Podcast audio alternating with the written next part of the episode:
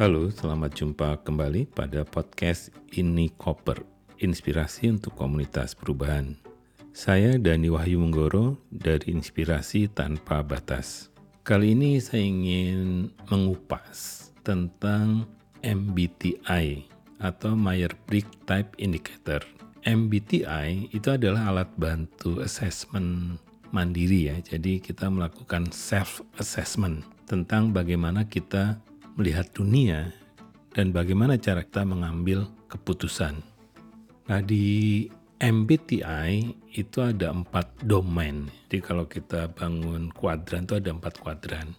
Nah di sini yang akan dilihat yang pertama adalah bagaimana sebenarnya kita memperoleh energi, apakah dari luar atau dari dalam. Kemudian bagaimana sebenarnya kita memproses sebuah informasi. Kemudian yang ketiga adalah bagaimana cara kita mengambil keputusan. Dan yang keempat, bagaimana kita melihat struktur yang ada di sekitar kita atau aturan yang ada di sekitar kita. Nah, kalau kita bisa melihat empat hal ini, maka sebenarnya kalau kawan-kawan ingin melakukan tes ya, itu ada di internet ya ada juga aplikasinya jadi bisa dicari aja di Google. Penting diperhatikan adalah bahwa di proses ini kita selalu sebagai manusia ya, itu tidak ada nilai yang ekstrim gitu.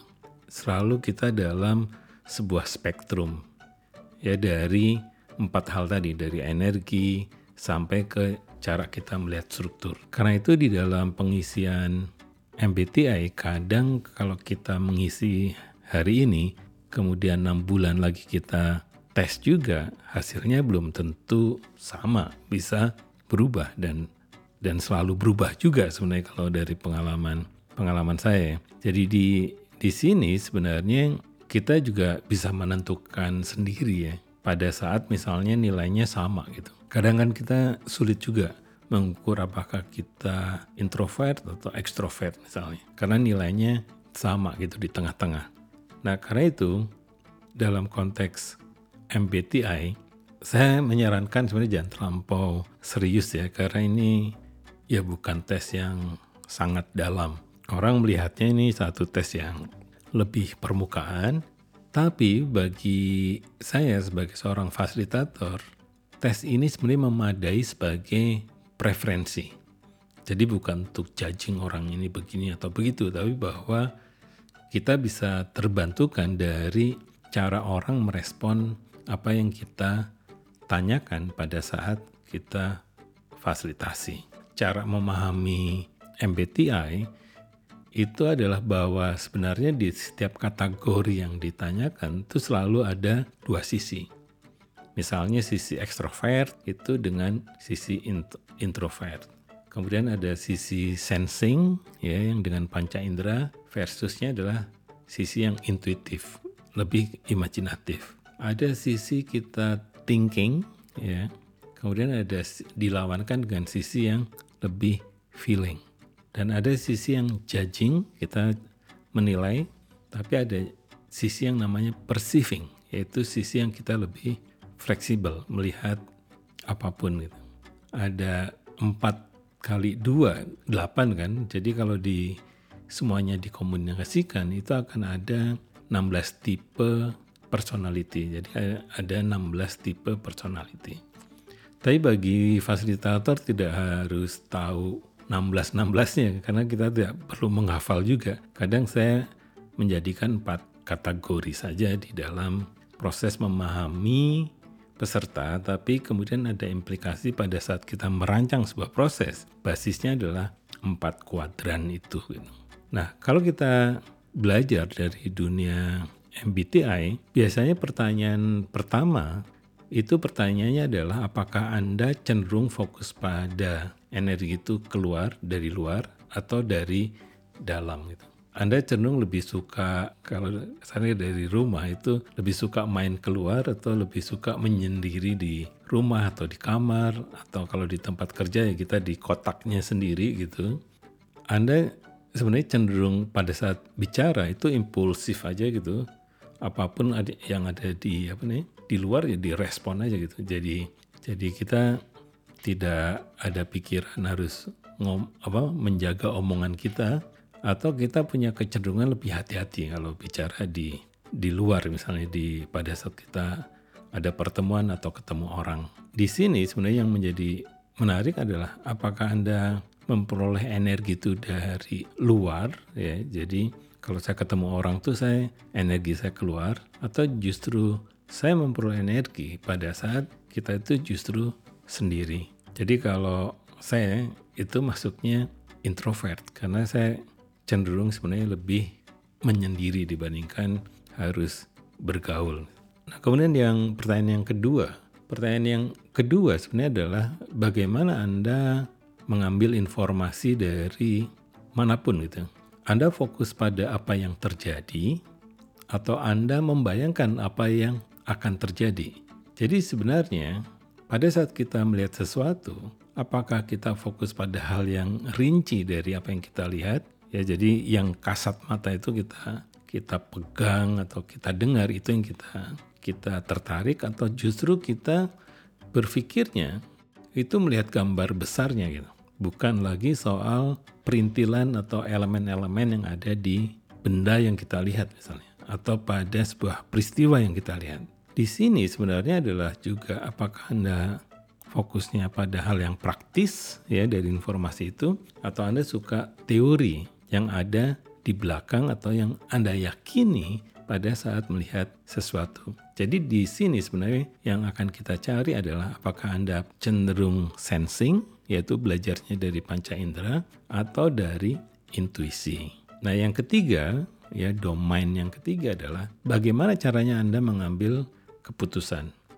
Anda bertumpu pada logika atau nilai-nilai pribadi ya suka atau tidak suka itu nilai-nilai pribadi. Anda cenderung memprioritaskan kejelasan dan juga keadilan atau cenderung memaafkan dan mencari harmoni pada saat kita mengambil keputusan.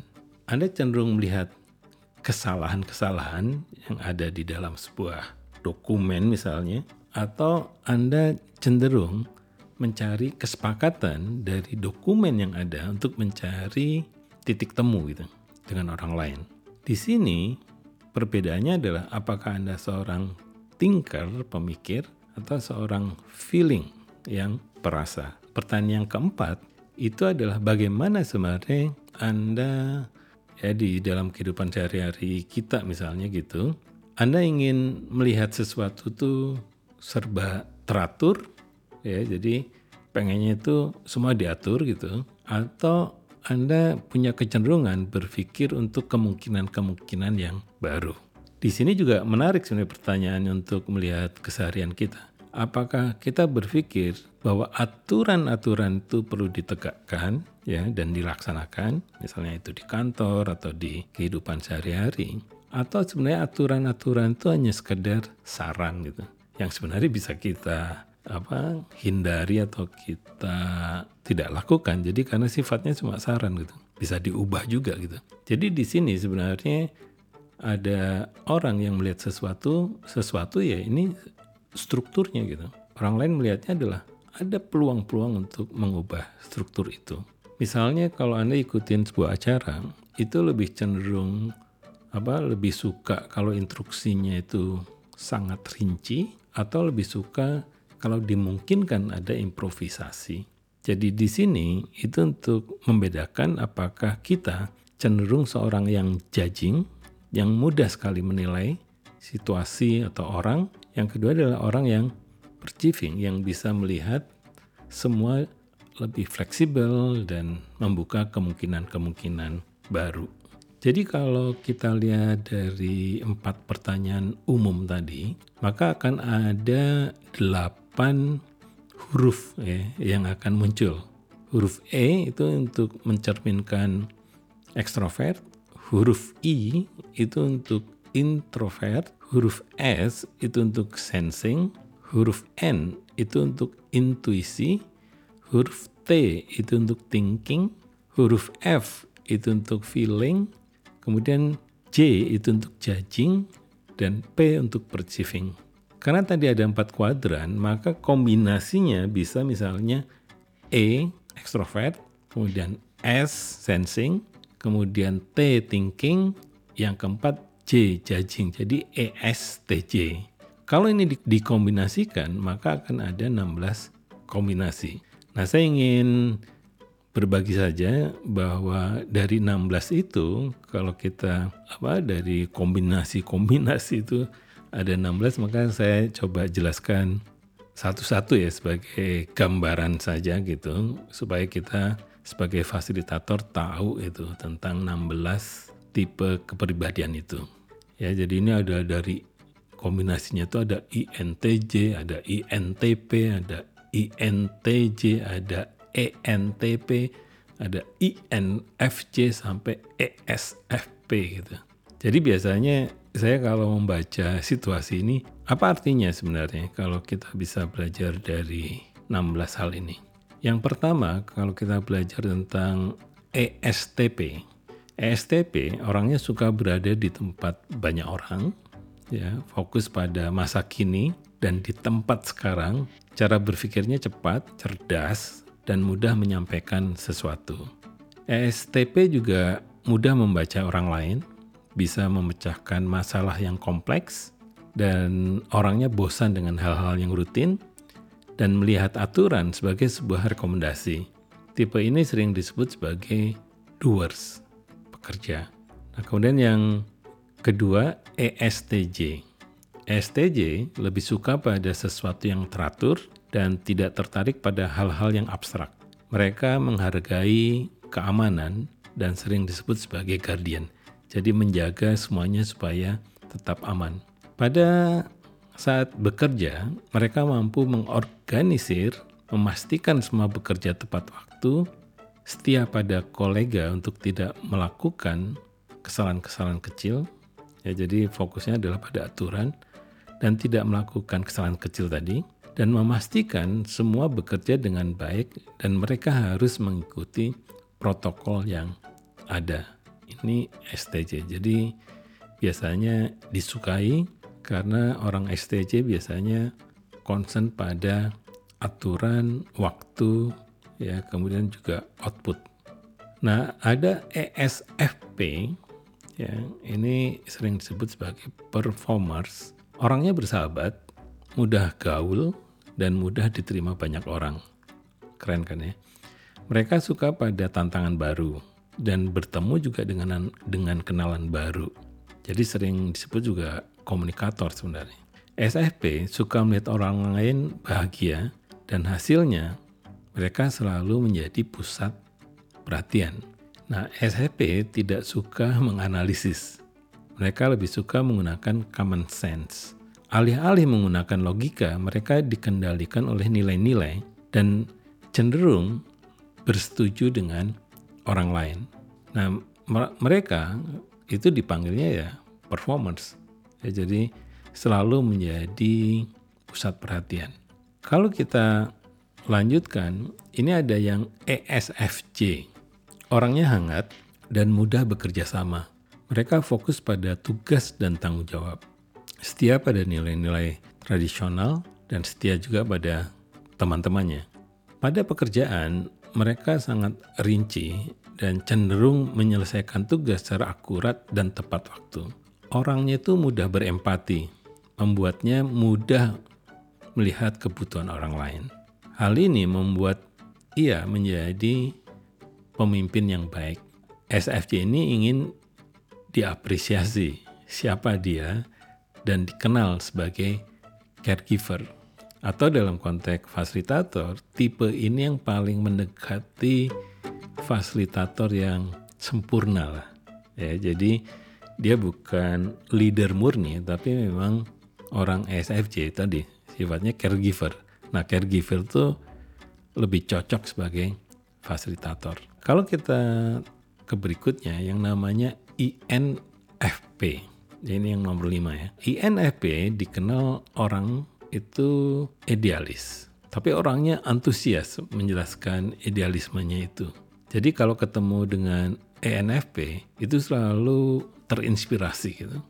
Cara berpikirnya spontan, kreatif, dan mampu melakukan apa saja menjadi yang menjadi minatnya gitu. Jadi seolah-olah serba tahu lah ya. Apa pun kalau ditanya dia bisa jawab dan masuk akal gitu. yang lain sebenarnya adalah dia sangat apa mengapresiasi orang gitu. Sehingga orang itu terpengaruh dan mampu melakukan apa yang menjadi inspirasinya tadi. Pada pekerjaan, orang NF, ENFP ini adalah pemimpin ya, yang cepat ya mengambil keputusan dan banyak melakukan improvisasi ya. Tapi sebenarnya orang NFP selalu bosan untuk hal-hal yang sifatnya technical atau lebih apa perintilan kecil-kecil gitu kan. Sehingga sebenarnya selalu tidak peduli pada hal-hal yang sifatnya kecil-kecil seperti itu. Karena itu ENFP sering disebut sebagai orang sebagai inspirator gitu. Itu yang nomor lima ya. Kemudian yang nomor enam itu adalah ENFJ. Ya. Jadi sebenarnya kalau kita ada N ada F-nya ini apa tipe orang idealis ya. Dia orangnya hangat, responsif dan mampu mengambil tanggung jawab. Mereka adalah orang-orang yang istimewa, ya, terampil. Mereka melihat banyak potensi pada orang lain, jadi bisa melihat orang lain gitu ya. Hal ini membuatnya mudah menjadi manajer yang baik dan pemimpin yang inspiratif. Karena peduli pada pikiran dan perasaan orang lain, maka orang mengenalnya sebagai givers. Jadi semacam orang yang bijaksana, orang yang enak ya untuk di, diajak bicara dan juga membawa kita pada hal-hal yang sangat inspiratif. Jadi orangnya adalah givers ya, atau sebenarnya di beberapa konten sering sebenarnya ini orang-orang yang memberikan inspirasi kepada kita Kemudian kalau kita ketujuh itu ENTP. Ya, ENTP itu orangnya secara intelektual tuh cepet banget gitu ya kalau belajar gitu. Kemudian sangat kreatif dan bagus di banyak hal ya. Ya selalu suka pada hal-hal yang baru ya. Misalnya ada kegiatan baru, proyek baru, program baru, mereka suka. Dan kelemahannya bosan pada hal-hal yang sifatnya rutin atau pekerjaan yang itu-itu saja. Kemampuan membaca orang lain itu kuat banget dan berpikir sangat strategis dan bisa memecahkan masalah yang kompleks. Hal ini membuat mereka mudah apa menstimulasi orang lain untuk melakukan sesuatu. Karena itu ENTP sering disebut sebagai visioner, yaitu yang di ENTP. Nomor 8 ya masih yang ekstrovert ini itu ENTJ. Kalau ENTJ itu sebenarnya orangnya sangat percaya diri, ya sangat terbuka. Jadi langsung langsung aja kalau suka ya suka. Kalau nggak suka ya nggak suka gitu. Dan cepat mengambil keputusan. Mereka sangat kompeten biasanya orangnya. Tidak suka dengan hal-halnya nonsen gitu. Jadi kalau ada games di sebuah pertemuan kalau kita sebagai fasilitator orang ENTJ itu biasanya cuek itu seperti tidak bisa merasakan kegembiraan. Pada pekerjaan mereka sangat cepat menemukan kelemahan gitu dari sebuah desain jadi orang ini memang kritis banget gitu ya. Dan ajaib juga cepat menemukan solusi kreatif yang cerdas. Mereka suka membuat perencanaan jangka panjang dan kalau sudah merencanakan dikerjain beneran dan tanpa apa takut sama risikonya karena itulah sebenarnya NTJ itu di dalam konteks ini sering disebut sebagai eksekutif atau pemimpin sebenarnya jadi ini komandan lah ya jadi ENTJ itu adalah komandan kalau kita ikuti yang ke sembilan ya kita udah masuk ke yang introvert itu ada ISTJ ISTJ itu orangnya kalem misalnya serius dan orangnya suka pada hal-hal yang damai gitu ya, tidak banyak ribut gitu. Dan kalau sudah menilai biasanya holistik ya dan juga realistik. Dan orangnya suka semua hal harus terorganisir, harus rapi gitu dan teratur. Orangnya adalah pekerja keras dan fokus pada apa yang harus dicapai. Mereka juga orang yang setia dan selalu ada kalau dibutuhkan dan memang sangat rinci detail gitu kan. Karena itu ISTJ itu sering disebut sebagai inspektor. Inspektur ya, ya pengawas gitu. Jadi kalau ingin jadi pengawas yang baik gitu ya ISTJ. Kemudian yang ke-10 ISTP. Ya, ISTP ini menarik ya. Itu orangnya relax. Jadi orangnya juga hati-hati gitu ya. Tapi luar biasanya itu kalau pada saat ada sebuah masalah, orang ini bertindak cepat dan biasanya menemukan solusi yang keren. Mereka orangnya selalu ingin tahu kenapa sih kok ini bisa bekerja dengan baik gitu. Dan mereka orangnya cepat melakukan analisis ya. Kemudian juga kalau insinyur ya insinyur yang keren jadi lebih apa ya ke ngoprek gitu orangnya. Cara berpikirnya itu sangat terstruktur dan logis. Dan yang menarik, tidak takut berseberangan dengan pemimpinnya. Apalagi kalau sedang melakukan hal-hal yang luar biasa. Karena itu orang STP itu sifatnya atau disebutnya sebagai mekanik ya sebenarnya seperti montir. Jadi orang ini keren banget gitu. Nah yang ke-11 itu ISFJ. ISFJ itu seorang yang introvert ya, jadi pendiam, cuma baik hati. Mereka sangat tinggi kalau diminta untuk berempati gitu. Jadi selalu mudah terenyuh gitu ya. Mudah merasakan apa yang dirasakan oleh orang orang lain. Nah, pada pekerjaan mereka orang-orang ini itu berkomitmen penuh gitu, selalu menyelesaikan apa yang menjadi tanggung jawabnya dan senang kalau melihat orang lain tuh bahagia. Jadi orang ini sifatnya tuh menjagain gitu ya. Suka tadi yang suka juga melayani orang lain. Nah, jadi orang ISFJ itu sering disebut sebagai perawat, pendukung, dan dalam konteks fasilitasi, orang ini sebenarnya juga fasilitator yang keren. Bedanya kalau ESFJ, karena terbuka dia sering dianggap menjadi seorang guru, tapi kalau ISFJ ini fasilitator murni, lebih menyimak, lebih mendengar, lebih belajar dari apa yang ada ya pada saat berbicara juga lebih menggunakan feeling sehingga lebih banyak diterima oleh orang lain, hati-hati ya jadi ini cocok banget gitu menjadi fasilitator. Nah, kemudian ada yang ke-12 itu ISFP. ISFP itu orangnya serius, sensitif juga karena feelingnya kuat juga dan baik ya karena F-nya kuat ya. Sangat setia pada teman-temannya dan juga berkomitmen penuh pada nilai-nilai yang menjadi keyakinannya. Orangnya tidak suka pada konflik dan tidak suka juga memimpin atau diminta untuk mengawasi orang lain. Sama sekali tidak suka orang ISFP ini. Nalurinya sebenarnya selalu memberikan apresiasi. Jadi khususnya apresiasi pada hal-hal yang indah. Karena itulah orang-orang ISFP sering disebut sebagai artis atau artisan. Jadi kadang orang ISFP itu pada saat presentasi, pada saat menjelaskan apa pun, itu lebih menarik daripada seorang pemikir. Itulah yang sering disebut sebagai seorang artis. Nah, ada INF, INFJ, INFJ. Jadi kelompok-kelompok ya jadi di sini yang feel-nya kuat, intuisinya kuat. Jadi dua-duanya kuat yang soal intuisi. Jadi INFJ itu sensitif orangnya. Original, original ya dan tipe yang paling langka di dunia ini ya biasanya 2 atau 3 persen saja gitu. Mereka memiliki intuisi yang kuat dan percaya pada insting dibandingkan apa pun. Gitu. Mereka tidak suka untuk memimpin atau sebagai pengikut juga tidak suka gitu, sebagai follower tidak suka. Tetapi melakukan apa yang dirasakan benar. Nah, mereka tuh suka gitu menjaga, melindungi nilai-nilai yang dianggap benar. Jadi INFJ sering disebut sebagai defenders. Tadi kadang saya menyebutkannya itu sebenarnya orang ini orang yang bisa melihat sesuatu yang tidak tampak. Jadi saya suka ber, bercanda INFJ itu dekat dengan sebagai apa cenayang ya, cenayang atau dukun gitu.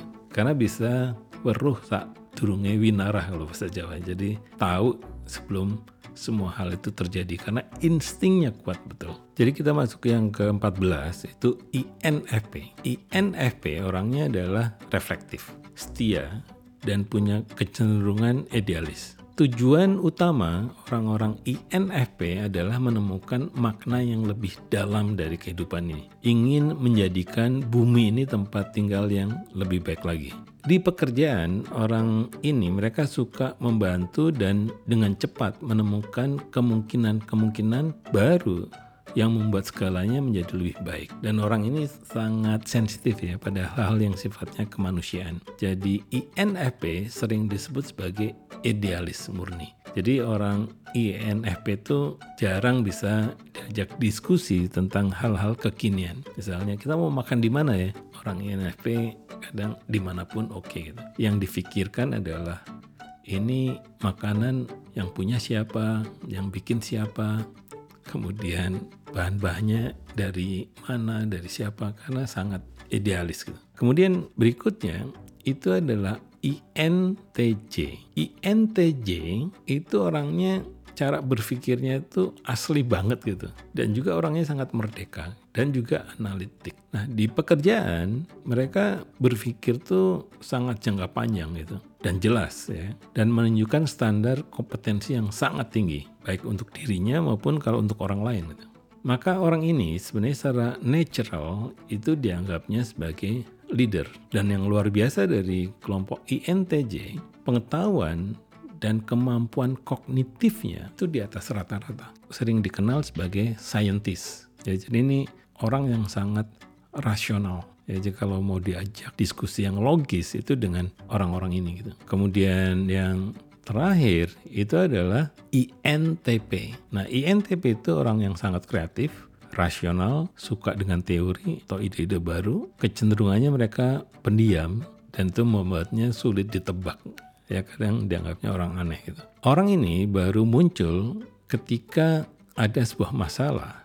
Kemudian mereka mulai itu bisa menemukan solusi yang menarik dan bisa menunjukkan karakter sebenarnya. Kadang orang kalau sudah orang INTP itu mengeluarkan ide-idenya baru kok pinter banget ya orang ini gitu. Orang INTP itu sangat skeptis pada apa pun. Jadi selalu mungkin nyebelin deh karena semua hal itu nggak ada yang sempurna di, di kepalanya. Idenya lah nyebelin, tapi kalau menjelaskannya itu kita nggak bisa membantah juga karena masuk akal juga gitu. Karena itu orang-orang INTP sering disebut sebagai pemikir atau thinker. Ya, jadi kalau mau cari ide itu dengan orang INTP. Kalau kita belajar MBTI atau MBTI ini, itu memang bangunan cara memilah menjadi 16 tipe kepribadian ini itu dikembangkan oleh Ibu Catherine ya dan juga anaknya Isabel. Ini Catherine Briggs Myers. Jadi kenapa singkatannya menjadi MBTI? Catherine ini dengan Isabel basisnya adalah mengambil teori yang dikembangkan oleh Carl Jung pada tahun 1921-an itu yang juga memulai dengan teori tipe-tipe psikologi gitu. Jadi ini agak lama ya sudah lama gitu dan dan diperbarui dimudahkan oleh karya dari Catherine dan Isabel Briggs. Pertanyaannya adalah bagaimana menurut Anda? Apakah manusia itu bisa dibagi-bagi seperti ini? Apakah Anda pernah mengisi MBTI atau MBTI? Gimana pendapat Anda tentang MBTI? Silakan ditulis di kolom komentar ya dan sampai jumpa pada edisi berikutnya.